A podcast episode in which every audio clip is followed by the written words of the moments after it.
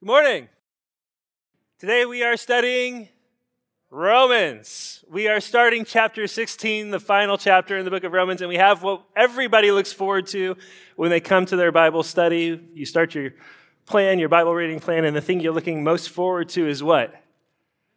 Lists of names. The best thing, uh, the thing everybody looks forward to, the thing that nobody just skips over when they're reading their Bible, right? Everybody here is so spiritual, you just read through every single name, no matter what. Public school or not, can't pronounce it, doesn't matter. You, you read the names, right? Amon's like, Yes, I do. Good boy. Uh, the rest of us, however, at least once in a while, we're tempted to skip those names, right? Or to just have our eyes glaze over as we go through them. I remember when I first became a Christian, I, the first time I read a Bible, uh, I got started in the book of Matthew. I had the sense that I just needed to get to know Jesus, so I was going to start in Matthew. And anybody remember what the first chapter of Matthew is? It's a genealogy. It's a list of names. Like off to get started. I had no idea. Hey, some of those names were familiar, right? Anybody ever had the experience where they've gone back after some time and they've read the genealogy in the first chapter of Matthew and been like, wait, wait, wait. Whoa. Whoa. Maybe that happened to you uh, just now, like if you just started a new Bible reading plan and you started in Matthew chapter 1, you know, you did, like had an Old and New Testament reading.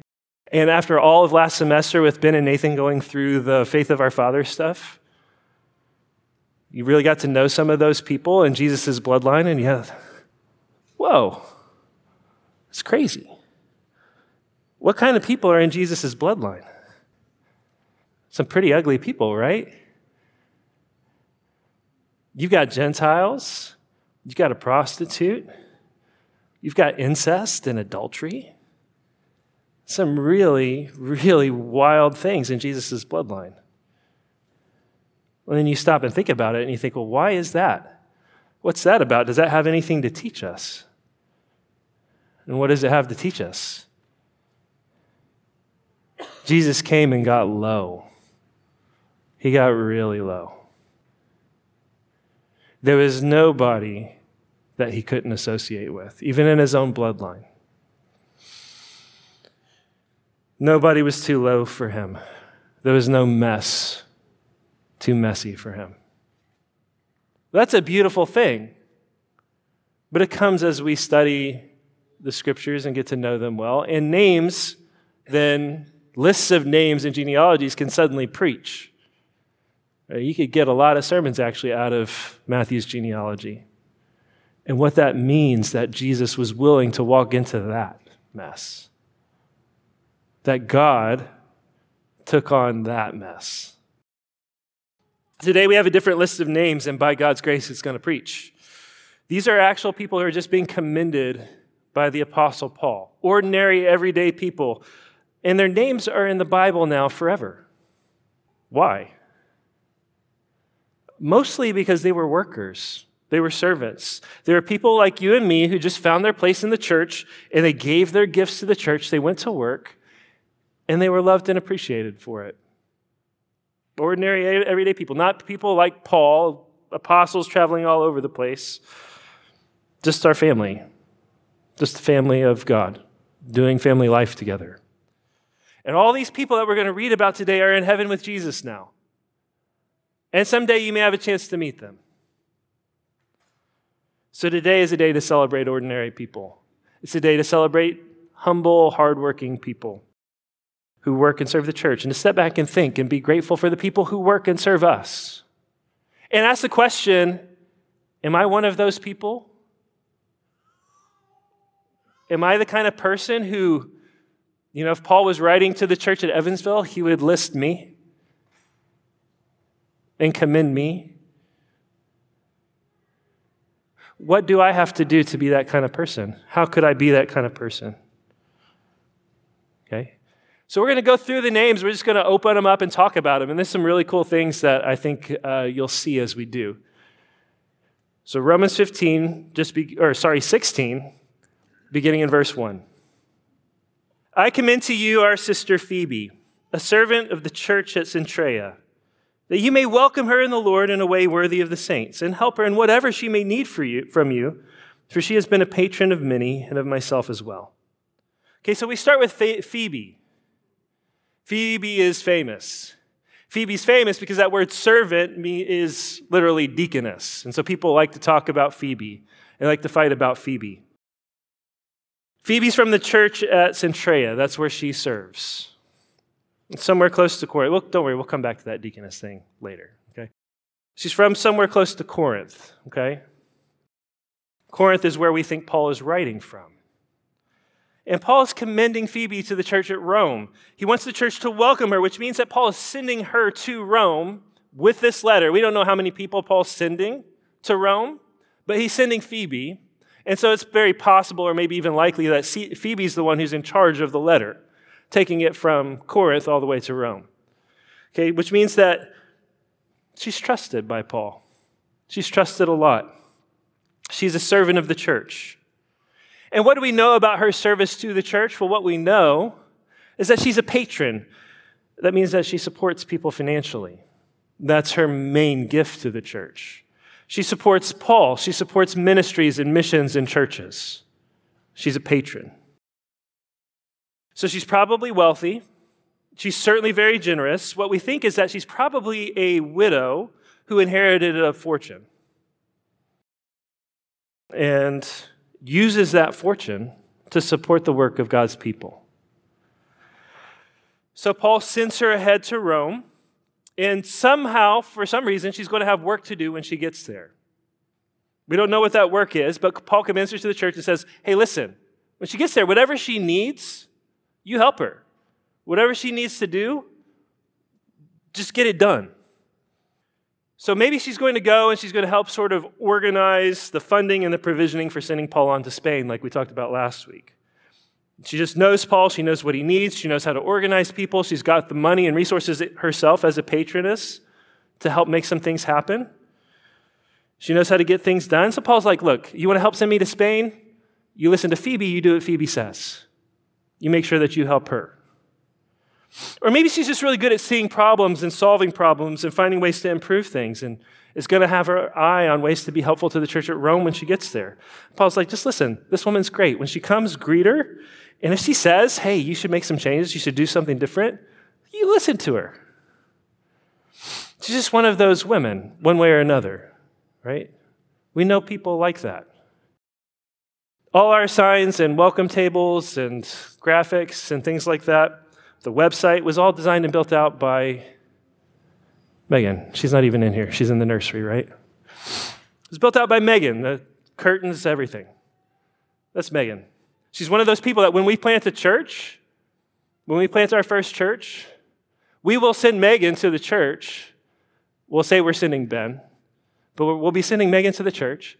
And we'll make sure that the church is doing a good job being hospitable and greeting people that the signs are clear and in good places. The website is clear and good. Megan may end up designing a lot of that stuff. And we'll send Megan and we'll say, listen, if Megan says you need to change things, just change things. Just do what she says. She's proven herself a good, faithful, capable, trustworthy servant of the church. That's what Phoebe is. Okay? So that's Phoebe. Is that you? Or could that be you? Moving on. Greet Prisca, or elsewhere in Scripture, Priscilla and Aquila, my fellow workers in Christ Jesus, who risked their necks for my life, to whom not, to whom not only I give thanks, but all the churches of the Gentiles give thanks as well. Greet also the church in their house. Okay, so Priscilla and Aquila are a really cool couple. They're a married couple. We see them pop up all over the place in Scripture. They're originally from Rome. They got kicked out of Rome when Emperor Claudius just like banned all the Jews and told all the Jews they had to leave. Okay, they ended up in Corinth. And that's where they met the Apostle Paul, in Corinth. And Paul, when he went to Corinth to plant the church there, stayed with Priscilla and Aquila. And so Paul got to know them well in Corinth. And when he left Corinth, they traveled with him. They traveled with Paul all over the place, and they ended up traveling with Paul to Ephesus. And when they were in Ephesus, they were the couple that pulled aside this young preacher that was becoming famous in the church for his powerful preaching. His name was Apollos. And everybody was talking about this convert named Apollos who was suddenly preaching with power and strength, and people were being converted.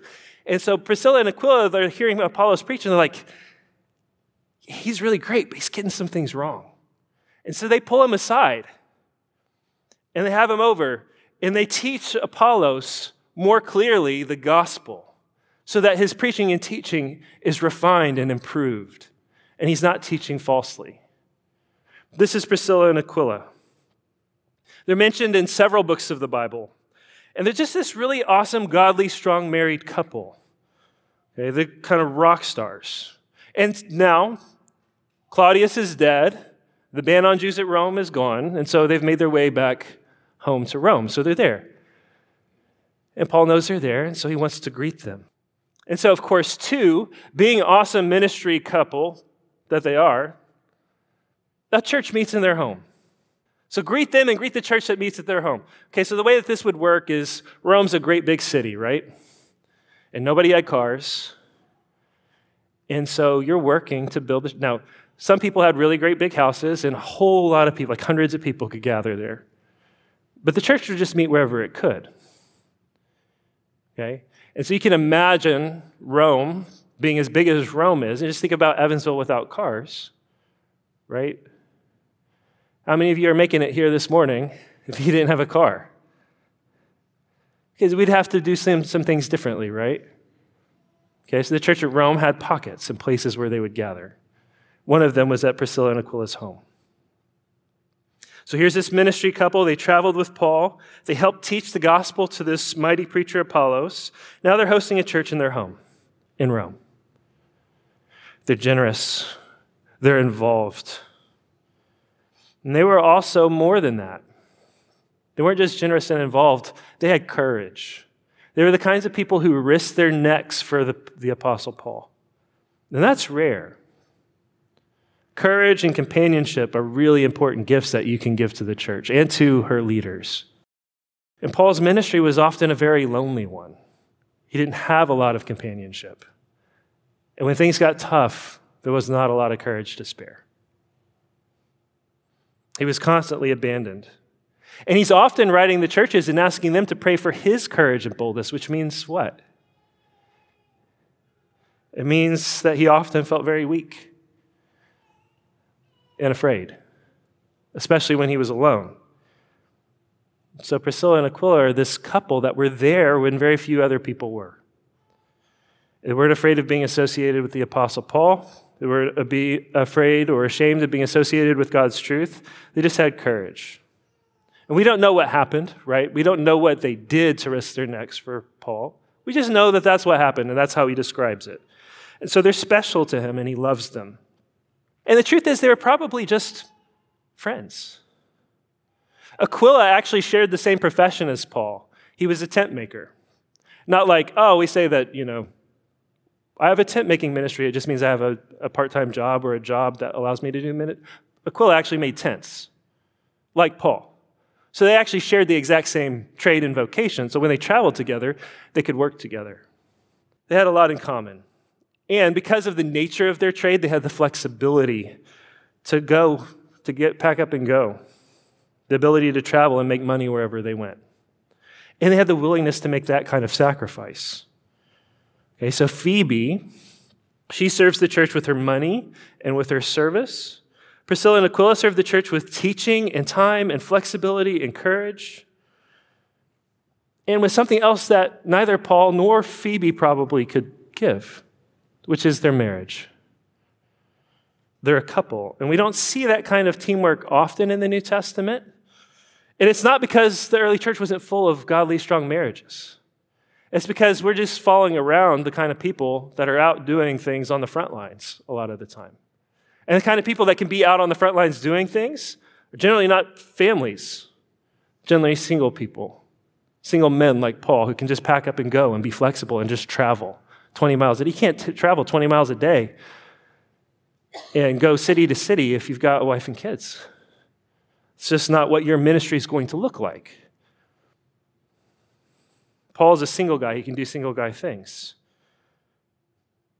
But Priscilla and Aquila actually had the flexibility and the freedom and the willingness to do some of those same kinds of things. And part of that was probably just they were already displaced from Rome, like that was their home. They're already just sort of refugees on the road. And so, why not? Why not pack up and keep going? Why not bounce from Corinth to Ephesus? I'm sure they made many sacrifices. They also brought a lot to the table. Paul ministered and worked as a single man, and he never hesitated to minister to anybody about anything, and he wasn't shy. But even a single older man has his limitations, right? There are benefits to being married in ministry. Priscilla and Aquila brought that to the table for the church and for Paul when he traveled with them. Some people can do ministry on their own, like Paul. Some can't. I can't. My ministry wouldn't be what it is without Amanda. I am who I am because of her. My sermons wouldn't be what they are without her. The faith and courage that I have wouldn't be what it is without her. Nothing would be the same. We talk about you guys, we pray for you guys. She reminds me of things going on in your home, or sometimes lets me know things that are going on in your home, in your marriage, with your kids, with your families. She has insight and perspective that I need. This past week in our staff meeting, this is not abnormal.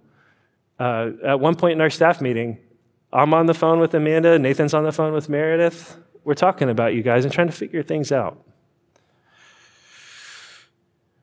That's ministry together, right? Priscilla and Aquila were like that. They brought a lot to the table. Every church needs godly, strong, experienced married couples. Couples who have seen some life, who have suffered, who have grown, who've weathered some storms together, who serve together, who serve as examples to younger couples and to single men and women, who serve as a safe haven when things get hard or rough, the house that you just sort of can go to when things get bad. When I was in college, I uh, was up at school in Bloomington. I adopted a family and I would go over to their house on Monday nights. They're Gene and Carla Pemberton. And Gene's now gone on to be with the Lord, but Carla, still, what, 15, 20 years later, prays for us. She actually came and visited us one day. You might not have noticed her, but she came and worshiped with us. When Amanda and I first got married, we spent time in the homes of older families in the church. That was a huge help to us. Priscilla and Aquila clearly had an open home for ministry. Or the church meets at their house, right? They're hospitable. They're probably the kinds of people that you just want to be around. To go and to sort of soak in the warmth and the strength and the health and happiness of their home. Is that you? Could it be? Is that something that you could aspire toward and work toward? Okay. We'll keep going. Greet my beloved Epaenetus, who is the first convert to Christ in Asia. You see, he's the first convert in all of Asia. I don't see many Asian faces looking around. But think about how cool that is. Think about how cool that is. When you're doing anything new or anything special, the f- firsts, firsts are important. The firsts are special. You married folks, how many of you remember your first kiss? How, how many of you remember uh, Men, how many of you remember the first time you saw your bride on the wedding day? Just Bart. He's, he's the only one that actually paid attention to Anna when she was coming down the aisle. The rest of you were just like in a daze. This past week, Amanda and I were hanging out. We were actually we were lying in bed, and she was looking past me. I wanted to know what she was looking at. She was looking at a photograph of our wedding, and uh, we started talking about it like everybody, our wedding was a whirlwind and a blur, and there's not much to remember. Um, but the high point of that day is the same for both of us.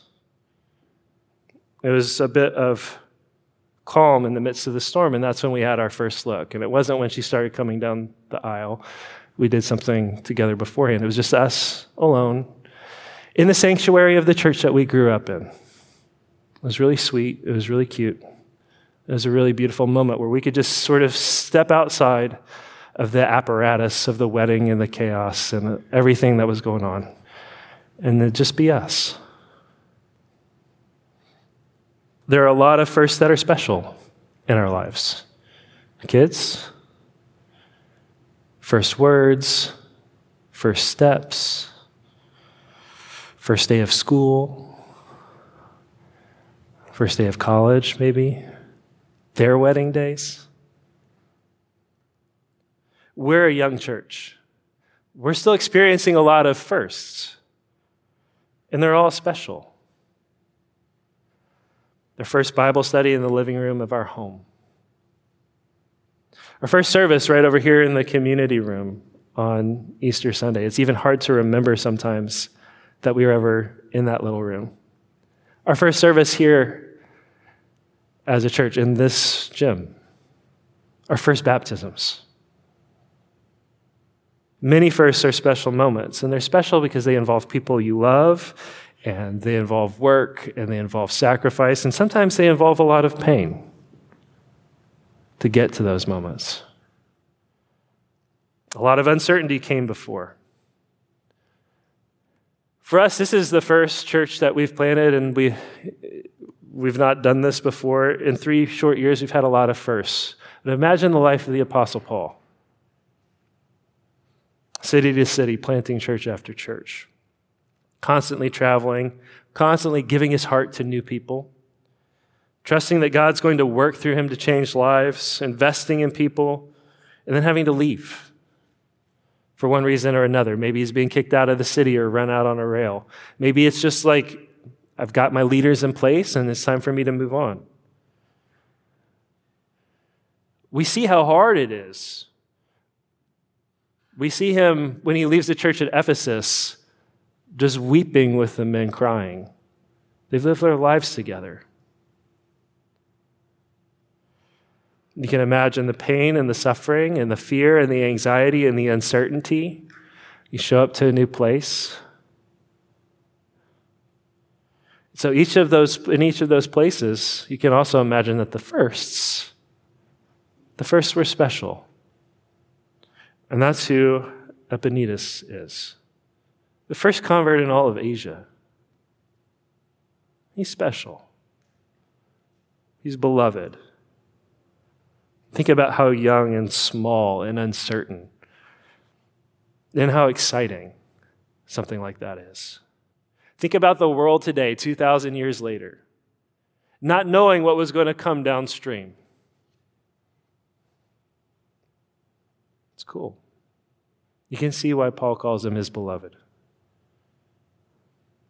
He's special, and for some reason, he's in Rome. And so Paul's greeting him. Greet Mary, who has worked hard for you. Okay, so here's Mary. She just gets that brief mention. She's worked hard for you. We don't know what she's done. All we know is she's worked hard. And she's done it to serve the church at Rome and to serve the people there. There are many people this morning who worked hard for you. For you. You don't often see them, their names don't often get called out in the service. They're here every Sunday making sure we have coffee, coffee, making sure our signs are set up, making sure the words on the slides are right, making sure the sound works and the chairs and the platform are right. All of this happens because people work hard for you. And I'm not one of them. And I'm glad I don't have to be. I'm glad that there are those of you that work hard for me so that I can be focused on just being ready to preach. Leading you in worship, collecting connection cards, watching the kids in the nursery, teaching your kids right now in children's church. Don't take for granted all the people who work hard for you. Especially your pastors and their wives who love you and care for you and pray for you. It's a gift. Greet Andronicus and Junia, my kinsmen and my fellow prisoners. They're well known to the apostles, and they were in Christ before, in Christ before me. Okay, now, Andronicus and Junia are fun. We have no idea who they are. We don't know. And it's more fun because their names are androgynous. Most names are just going to be really clearly masculine or feminine. Both Andronicus and Junia could be men or women. So we could have two men who are our ministry team. We could have another married couple. We could have two women. We don't know. Not for sure. What we do know is that they're kinsmen of Paul, which at the very least makes them Jews, that they're Paul's fellow prisoners, and that they're well known to the apostles or among the apostles, but they're well known. They've been Christians for longer than Paul has, and people know who they are. Okay? They've been around. And they've suffered for the gospel. They've suffered with Paul. If you've studied much of the Apostle Paul's life, what do you know about him? You know that prison is not a new thing, right? Prison's a common thing for him. And what happens when he goes to prison? He's often abandoned and left alone. That's just his life. It's just a very lonely, difficult, hard life. Here, as he writes to the church at Rome, though, it doesn't seem so lonely. It's sort of like uh, Paul's army is gathering in Rome. It would feel very much to me, if I were Paul, like God really is preparing Rome as a launch pad to go into Spain. Like, man, all my peoples are just like there. All of them. I don't even understand why. Like, why is Epaenetus there? I don't know, but he's there. Like, why are Andronicus and Junia there? Why are Priscilla and Aquila there? Why, like, my people? Why are they? But they're there. Andronicus and Junia are there, and what we know is that, like Priscilla and Aquila, they're the kinds of people that are loyal and faithful, and they didn't shy away from Paul or Jesus when the gospel came under fire. Okay? They were willing to go to prison for Jesus. So here's a question How far are you willing to go for Jesus? What will this next year hold? What will the future hold? It's not getting easier to be a Christian in America. It's not getting safer. You need to count the cost and you need to ask the question. You don't want to be like those who abandoned Paul, and you don't want to be like those who turned away from Jesus when the pressure came. Andronicus and Junia didn't flinch, and they're honored forever in Scripture because of it. Jesus says, if you're not ashamed of him or his words, he will not be ashamed of you before his Father in heaven. But if you are, he'll be ashamed of you too. And if you're a Christian, it's because Jesus was not ashamed to own you, not ashamed to come and share the bloodline of a prostitute and of incest and of Gentiles not ashamed to own all of you and all of your ugliness and sin and weakness and guilt and shame, and to take all of that on himself and to suffer the punishment that you deserve. So don't be ashamed of him. And that doesn't have to be some big thing that's coming down the line, right? There are all kinds of ways, little ways every day where we're tempted to hide who we are and to hide who our king is. These are the little tests and the little opportunities to be faithful, the little ones that prepare us for the big ones that are ahead of us when things get harder. Okay, now let's talk about Andronicus and Junia just a little bit more. Uh, some of you, if you have your Bible open, will have a note that says something like this an alternate translation. They are outstanding among the apostles. Okay, that particular way of translating this passage implies that Andronicus and Junia have some kind of apostolic gifting. Okay, what does that mean? What would that mean? Apostolic gifts are beyond the gifts of a normal pastor. Okay, they're more like gifts of leadership the ability to lead leaders, the ability to pastor pastors, to lead the church at large, that sort of thing. So if you have two people and their names are androgynous, and it could be that Paul's saying they're apostles or they have apostolic gifts, What's going to go on? What are people going to say? See? You see? We've got women in ministry here. In similar cases made about Phoebe, too. Word deaconess is used. Deacon just means servant. Word deaconess, because she's a woman, is used. We got a deaconess and we got women apostles right here in the book of Romans. We got women in ministry. We got women leading, doing ministry work. Oh no. Or oh yes. What do we do? What do we say about that? You ready for my answer? Duh. And so what? Of course, there are women in ministry. We all minister to one another. We already have in this passage women who are listed as servants of the church. We have a ministry couple who are responsible for teaching Apollos the gospel. And you can imagine how that would have happened, right? If you came over to my house and you sat at my table and we had family devotions, we start talking about scripture. Guess who's going to be part of the conversation and have things to say that are helpful and instructive? Amanda. It would be weird if she didn't, right? It would. The Bible could have said that Aquila instructed Apollos while Priscilla remained quiet. And it didn't. It said Priscilla and Aquila did. Here it is in Acts 18. He, Apollos, began to speak boldly in the synagogue. But when Priscilla and Aquila heard him, they took him aside and explained to him the way of God more accurately. So what? Does it change anything? It doesn't. It changes nothing because there's still an order to the world and how God made it. There's still an order to how God designed things to work. And that order still informs our homes and shapes how men serve the church and how women serve the church, and they're different. And that's not something we have to try to extrapolate from this little passage in Romans. The teaching is clear in other places. Serving as elders and deacons and holding an official ordained office, teaching and exercising authority over men, that's ministry for men. The Bible explicitly forbids women to do it. Period. It's clear, it's instruction, it's written down in black and white. Women serve the church in all kinds of ways. Of course they do. Clearly they're doing it here, and Paul is commending them for it. But holding office? No. Teaching and exercising authority over men? No.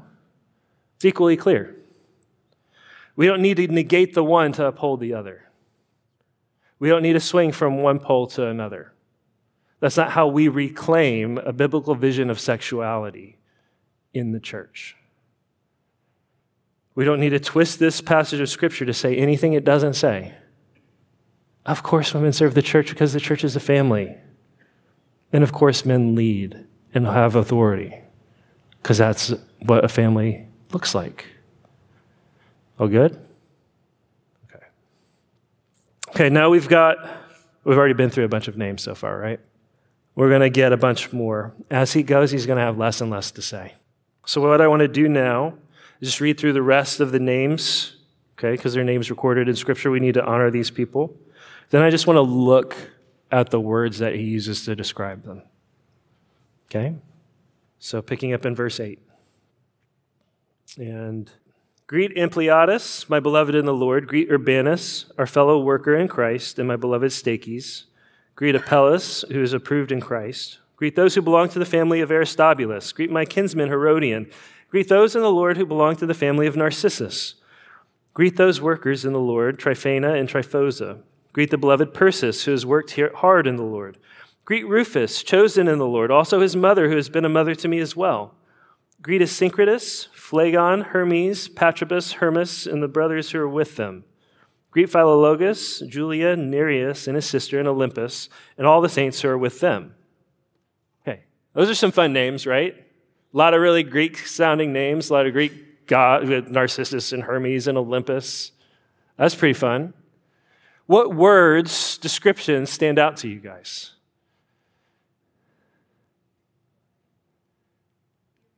Dear friend. What else? Mother. Beloved. Beloved multiple times, right? What else? Fellow Jews, kinsmen. Wor- sorry? Chosen in the Lord, that's a good one. How about workers or working? Worked hard, fellow worker, workers in the Lord, beloved in the Lord, my beloved, approved. Okay? Let's start with beloved. Beloved of Paul, beloved in the Lord, loved. And connected to that's chosen, right? These people are loved.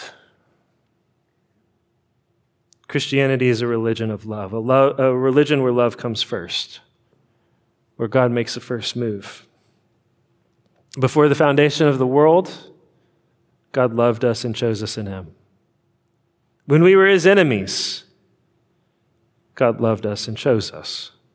While we were dead in our sins and could do nothing, God loved us and chose us and gave us life. For God so loved the world that he gave his only begotten Son. God endured thousands of years of sin and rebellion because he loved the world and wanted to send his Son so that you and I might be his beloved, so that the riches of his love and mercy and grace might be on full display. And they're not simply here, though, beloved of God, they're also beloved of Paul. They're his beloved. It's personal for him. This is a shepherd and a pastor and an apostle and a missionary, and these are people that he loves. Do you have people that you look up to in the faith who would look at you and say, You're my beloved in the Lord? What would it take? God's a father, he tells us he loves us. Paul's a father, he tells his flock that he loves them. As a father, the most important thing you can do is make sure your kids know you love them and that you're proud of them. By design, out of the gate, every kid admires and respects their dad. It's the default setting. You come out as Superman. That's how we begin. And you have to work pretty hard to screw that up. And don't worry, right? We all do. You're going to. Eventually, the kids find out that you're actually Clark Kent. But they still want you to be Superman. And you know what they want from Superman? They want to hear two things I love you and I'm proud of you. They're already mostly sensitive to your criticisms. Adjustments are still necessary, right? They'll test you, they'll need to be put in their place. But they care, and they can't help but care because they want to please you. And unless you just straight up abandon them or become the kind of monster that can never be pleased, or refuses to accept the offerings of your kids, that's not going to change.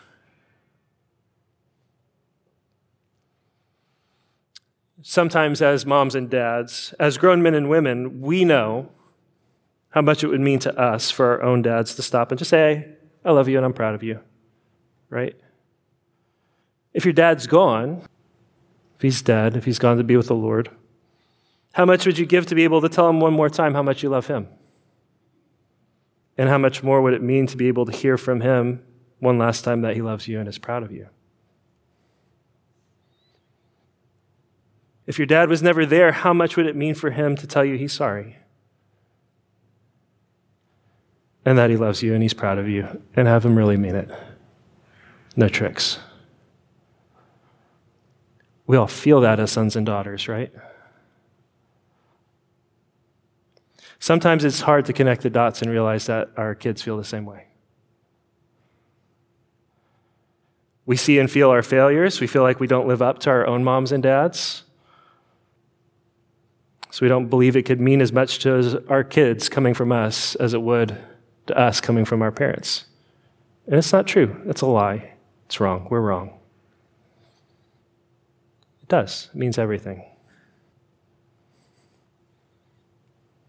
If you belong to God, God is your Father and God loves you. And as your pastor, I love you. And I'm proud of you, and there's no church I'd rather be at. Some of you come from families where you didn't grow up feeling loved and you weren't beloved. And as painful as that is, if you belong to Jesus, something better has happened. And you need to learn to accept that. And you need to learn to embrace it and be healed by it because you've been adopted into God's household now, and He is your Father, and He loves you. And in the household of God, you have a new family here. And here, you're loved. You're loved by mothers and fathers and sisters and brothers who are not perfect in their love, but who have been loved by God and are growing in their love for each other. And that's what the church family is and should be And that's what we're seeing here in this passage. We're seeing just family. These are family greetings. Next to beloved, what else does Paul use to describe these brothers and sisters? Fellow workers, workers in the Lord, someone who has worked hard in the Lord. You know what the rule is in churches? They say that 20% of the people do 80% of the work. If that was true when Paul wrote this letter, I'm not sure I believe that or that I want to. I think the church in America has come to accept that sort of thinking and to think that way because we don't see the church as a household. We see it as an entertainment company, a place to come and consume. We show up, we're entertained by the band, we're entertained by the message. Maybe it was helpful, maybe there were some helpful thoughts. We get to leave feeling a little bit better about ourselves or a little bit happier. But that's not what we see in Scripture.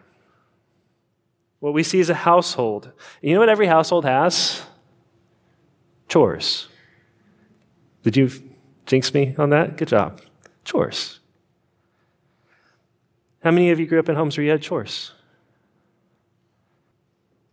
You're expected to be more than a passive participant who's clothed and fed, right? You're expected to pull your weight, to participate in the work of keeping the household moving. Food needs to be made, dishes need to be done, trash needs to be taken out, floors need to be swept and cleaned, beds don't make themselves, yards need to be mowed. That's just life. It's tending to the thorns and thistles and the cares and concerns and the little things that keep everything going and keep it nice and keep it smooth and clean and running. The early church had this problem. They spotted it pretty early on. How many of you know the story of how we have the office of deacon? It wasn't that God said, Thou shalt have deacons. What happened is the church in Jerusalem was gathering regularly and they had this beautiful thing where they were distributing all their possessions among the poor and everybody who had need. And the ones who had the most need were, of course, the widows and their kids. And there was a complaint. And the complaint was that some of the widows were getting passed over and neglected. Those that were not from Jerusalem. So everybody's gathered for a festival. And you have like the, you know, the hometown crowd and you've got all the out of town crowd. And there's a complaint that the widows from out of town are being passed over. And it came all the way up to the apostles.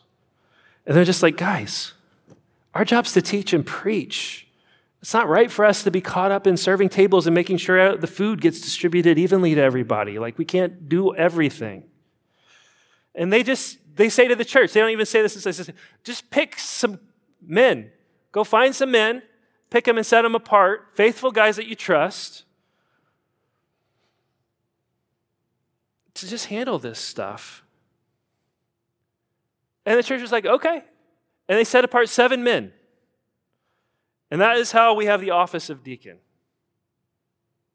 Seven men set apart to take the work of the church off the plate of the apostles, the pastors, and the elders of the church. So, who are gifted to be deacons? They're just people that you look around and see doing stuff, taking work off everyone's plate. They're the people that we depend on to make things work. They work hard, they're servants, they're dependable, they're trustworthy, they get things done. You don't want to be a consumer. Consumers aren't family members. At best, they're guests. You want to be part of the family. And if you're part of the family, that means that you serve. Your heart's full of gratitude so that serving and giving back and using the gifts God has given you becomes your joy and your delight. We're a church that's grown. We're a church that's growing. We want to keep growing. One of the reasons that's been able to happen is because many of you are finding your place and using your gifts to serve. It's amazing to us when we talk about it, when we step back and think, just a year ago, what things were like. Two years ago, what things were like.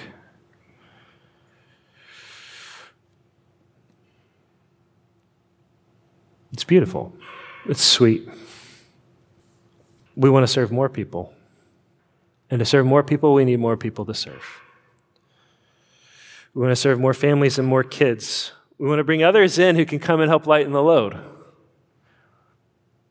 It's something that you're good at as a church. Beloved, workers. What else describes these people? How about this one? How about approved? This uh, dude, Apelles, he's the only one actually that Paul says is approved. Let's assume for a minute, too, that Paul just wasn't like, ah, I'm, I need a different word besides beloved and worker. I know, approved. Let's assume that he picked this word for this guy for a reason. Why would he say that this man is approved in Christ? I don't know the answer, but I have, I have two ideas. The first idea is this maybe the church at Rome didn't so much need to hear that Apelles is approved, but maybe Apelles did. One reason Paul might have chosen that word specifically for Apelles is that because as a pastor, as a shepherd, as a father, he knew that Apelles needed to hear that he was approved in Christ. Some of you have never heard that sort of thing before. You don't approve of yourself. You don't know why anybody could approve of you, much less the God of the universe. So you're tempted to live your life seeking for approval from your husband or your wife or your boss or your mom or your dad or from God. But what does the Bible say? It says that if you have confessed your sins to God, if you have come to Jesus and asked Him to save you, then God approves of you already. He has placed His stamp of approval on you, He owns you, then you're His beloved son or daughter. And nothing can take that away. And He doesn't just want you, He does not want you working for His approval. approval. He doesn't want you working for it. He wants you clothed in the strength and in the confidence that comes from already having it. He doesn't want you to work for his approval, he wants you to work from it. Many of you have gone through life without approval, without the approval of your parents, maybe without the approval of your husband or your wife.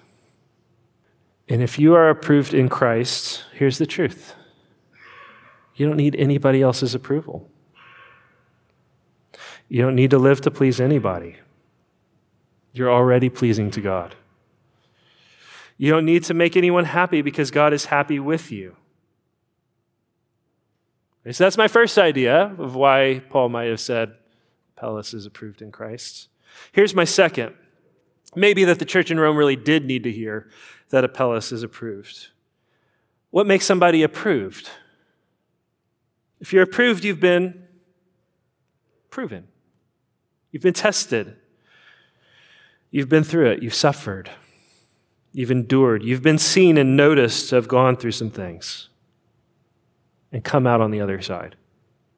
Some of you have suffered, and in your suffering, you've clung to Jesus and you've proven faithful. So, Paul might also just be saying to this church, hey, listen, you might not know this dude very well, but I have seen his stripes.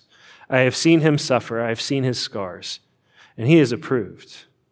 Sometimes the scars of those who have served faithfully aren't obvious or evident. Sometimes we can find ourselves looking down on someone who has suffered more for Jesus than we would have ever have imagined. It's good for someone to come along and say, hey, this dude's approved. He's legit. He's for real. He's more than he might seem. Hopefully, soon, this church will be what we call particularized. All that means is that you'll look around and say, We want our own elders, we want our own deacons. We know the men that we see as leaders here. These are the men we approve of to lead us as our pastors. These are the men we approve of to lead us as elders. These are the men we approve of to lead us as deacons. We trust them. We approve of them representing us.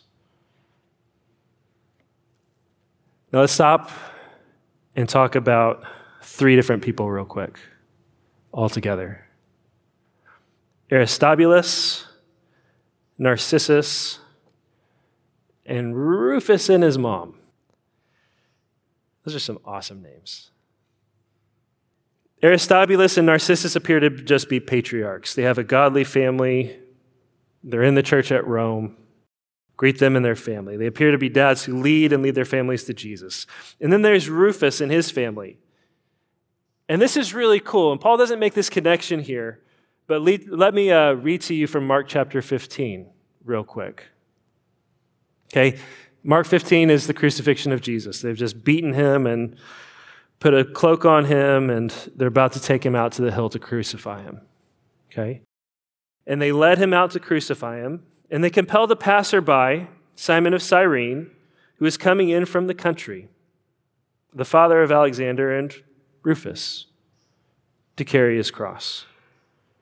So as Jesus is going, they grab some passerby named Simon of Cyrene. And he's the father of these two dudes named Rufus and Alexander.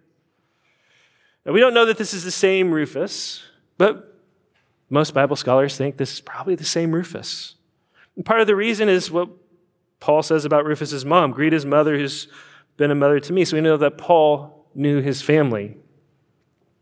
So what we think is that Rufus's dad, Simon, carried Jesus' cross. And it made an impression on the family. So his family became godly. And his sons clearly became leaders because there's no other reason for Mark to say, oh, yeah, this is Simon, the father of Rufus and Alexander, right?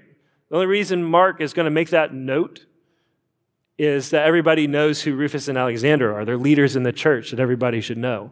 He's making a connection for the people who would have read it at the time.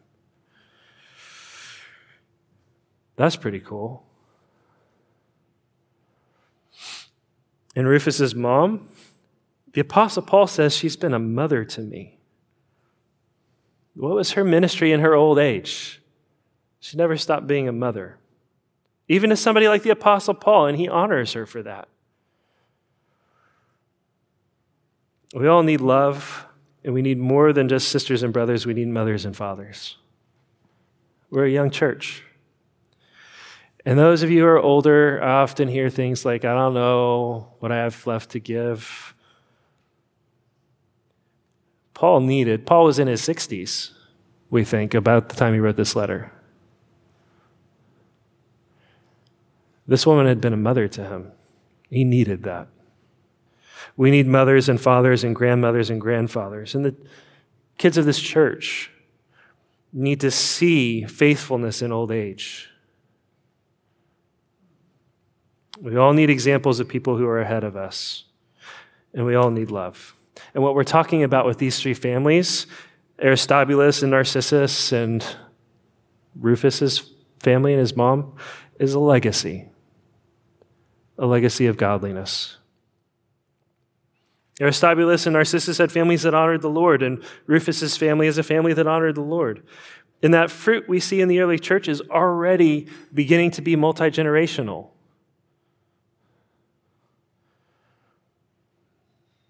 We've got Rufus's mom, and we've got, you know, and some, maybe Simon. We've got Rufus and Alexander.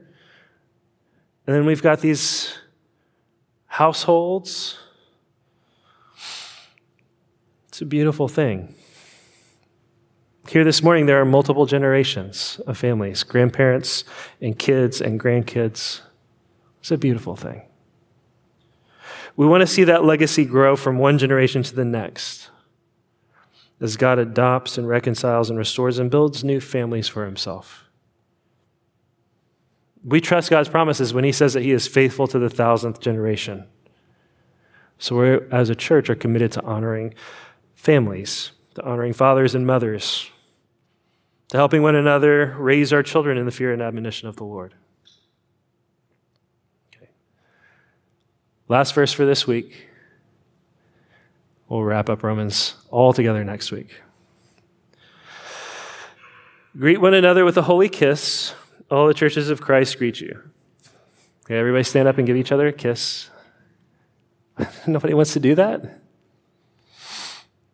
There are lots of cultures where greeting with a kiss is normal, right?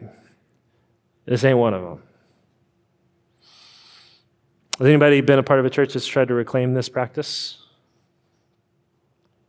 Sometimes it's sweet, sometimes it's awkward, sometimes it's beautiful. I'm not going to try to make us reclaim it, okay? You're thankful, huh? That's good. What's non negotiable, though, what's non negotiable is warm, sincere affection. It's a cold world. So work for each other. Love each other. Be tender and affectionate with one another. Greet each other like family with warmth and affection. Because in Jesus, that's what we are. We're family. And that love, if we embrace it, will be what shows the world that we really belong to Jesus, that we're really His. Okay, so this is a list of names, ordinary people like you and me. And here's the final question What's stopping you from being the kind of person that Paul would list here? Can you be a patron or a servant like Phoebe? Can you serve the church with your marriage like Priscilla and Aquila? How can you serve the church? Do you have courage or zeal, time, energy, money? Are you leaving a family legacy of faithfulness across multiple generations? This is just normal church. This is ordinary church for ordinary people. It's what it looks like. It's beautiful because it's family. Let's pray and ask God to make us like this. Father, we thank you that you work in ordinary people, that you stoop to us in our weakness and our sin, and that you use us. I pray that you would give us the humility, each of us, to recognize what our gifts are and are not, and that you would give us the love and the grace to put those gifts to work, to serve and build each other up. Help us, we pray, in Jesus' name. Amen.